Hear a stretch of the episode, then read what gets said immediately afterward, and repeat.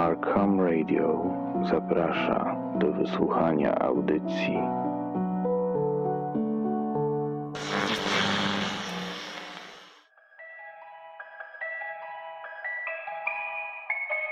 Halloween.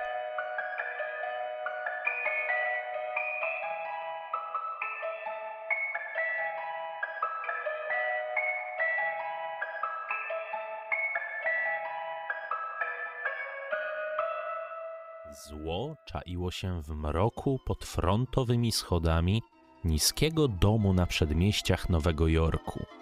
Każdy, kto tego dnia przeszedł bliżej i poczuł na skórze delikatny, zimny powiew, zapach śmierci, mimowolnie wzdrygał się i odwracał kilka razy, ale nie był w stanie dostrzec niczego podejrzanego, bo zło było w głębi.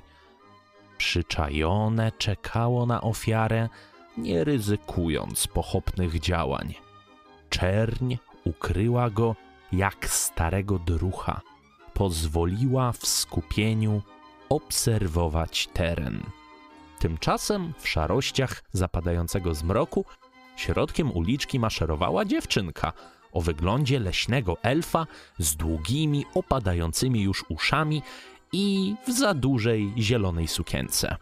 Za rękę prowadziła małego, pulchnego ducha, który co chwila pociągał nosem i potykał się o własne, przykryte białym prześcieradłem stopy.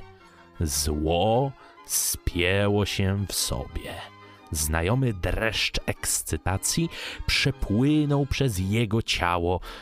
Była w nim jeszcze lekka niepewność i nieporadność młodzika, dlatego dzieci całkiem wyraźnie dostrzegły nagły ruch pod schodami.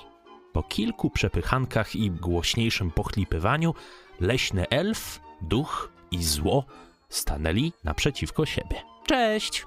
Jesteś człowiekiem? zapytała dziewczynka, przyjmując pozę dobrej gospodyni, z rękami opartymi o biodra jak mama. Stało przed nią przedziwnie przebrane dziecko.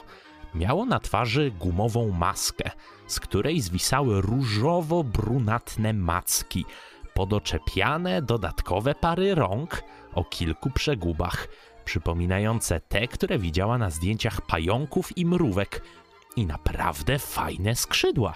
Chyba z bibuły, bo wyglądały jak cienka błona rozciągnięta na stelażu. Nie. A czym jesteś? Dziewczynka przekręciła głowę na bok i śmiesznie zmrużyła oczy. Dinozaurem? Eee. Zaczęło niepewnie zło, bo ta rozmowa wyraźnie go przerażała. E, jestem kosmitą. Przybyłem na Halloween z kosmosu. Uuu. Zakończył podnosząc ręce i wyjąc przerażająco, żeby wystraszyć rozmówców. Coś w tym spotkaniu poszło wyraźnie nie po jego myśli i próbował rozpaczliwie przejąć nad nim kontrolę. Dorosły, który przysłuchiwałby się tej rozmowie, usłyszałby tylko głuche buczenie, przypominające rój bardzo złych pszczół, dochodzące z miejsca, gdzie istota mogłaby mieć usta. Dzieci jednak, niezależnie od planety, na której dorastają, potrafią dogadać się między sobą w każdych warunkach. Nie, nie, nie. To duchy robią łu, kosmici robią siku. Rozległ się niespodziewanie stłumiony prześcieradłem dziecięcy głosik. Tak, Timmy, wszyscy robią siku, ale kosmici. Hmm, jak robią kosmici? Dziewczynka swoim zwyczajem przychyliła głowę w zamyśleniu, które jednak nie trwało długo. Jej uwagę przyciągnęła kolorowa dynia o błyszczących oczach, ustawiona w ogrodzie sąsiadów. A potem wiewiórka na drzewie i wspomnienie paskudnego obiadu w przedszkolu. W końcu stanęło na tym, że trzeba będzie sprawę przemyśleć w drodze do panny Hudson, starej sąsiadki rodziców, która zawsze miała w domu pachnące mlekiem karmelki w kolorowych papierkach. Kosmita nieśmiało dreptał więc obok rodzeństwa, chłonąc wszystkie usłyszane słowa. Nie był pewien, jak robią kosmici, ale nie miał odwagi dyskutować z dziewczynką. Siku, Powtarzał jeszcze kilka razy mały duszek, wlekący się na końcu. Potem zapachniało moczem. Szli dalej do sąsiadki, która miała zawsze przygotowane dla przebranych dzieci słodycze.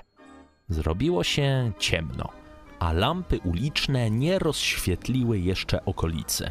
Wiatr szarpał konarami starych drzew, na których gromadziły się na noc ogromne czarne ptaki. Psy pochowały się w budach i nie miały nawet odwagi wyć. Trzy małe figurki musiały pokonać tylko kilka ulic, ale kiedy jest się dzieckiem, czas płynie inaczej, a droga rozciąga się do nieskończoności. Czające się zło czekało swojej sposobności, ale było też bardzo zaciekawione. Co ciekawe, dzieci. Wszystkie dzieci nigdy nie czują grozy pełznącej po kręgosłupie do karku, tej, która podnosi włosy na ramionach i zmusza ludzi do poderwania się do szaleńczego biegu. Nieważne dokąd, byle dalej, albo odwrócenia się w miejscu, żeby stoczyć krwawy bój o życie. Tu nikt się nie odwrócił. Pominięty został również fakt, że cały świat zamarł w napięciu, obserwując, jak ta osobliwa grupka ramię w ramię przemierza wspólną drogę. Dzieci, każde w swoim języku, snuły na głos marzenia o bolących z przejedzenia brzuchach i górach cukierków. Towarzyszyło temu ciągłe potykanie, postoje połączone z obserwacją liści i robaków i wzajemne gonienie się dookoła drzew sąsiadów. Świat czekał. Nic nadzwyczajnego nie wydarzyło się, aż dzieci dotarły do ozdobionego czaszkami i świecami starego drewnianego domu. Ding dong! Zabrzmiało donośniej niż się spodziewali i docierało ze wszystkich stron, nawet z podziemi. Chwilę później ktoś zachichotał szaleńczo, co spłoszyło statko siedzących na drzewie nietoperzy. Drzwi uchyliły się ze skrzypieniem i w słabym świetle pojawiła się ogromna, rozczochrana postać, pachnąca kulkami na mole, która po zapaleniu światła na werandzie okazała się być drobniutką starą panną Hudson z workiem cukierków. Cukierek albo psikus! Piskliwy głos dziewczynki przerwał ciszę i przegonił złowrogą aurę. Lili, Timmy, czekałam na was, dzieci. Wchodźcie, wchodź. Drzwi otworzyły się szerzej, tak że lampa oświetliła trzecie dziecko, czekające ze strachem na cukierki. Panna Hudson nie widziała za dobrze, a starość odebrała jej zdolność szybkiego reagowania na przenikliwy wrzask przerażonego mózgu i prawdopodobnie tylko dlatego nie padła od razu martwa na widok mroku otaczającego szczelnie zło.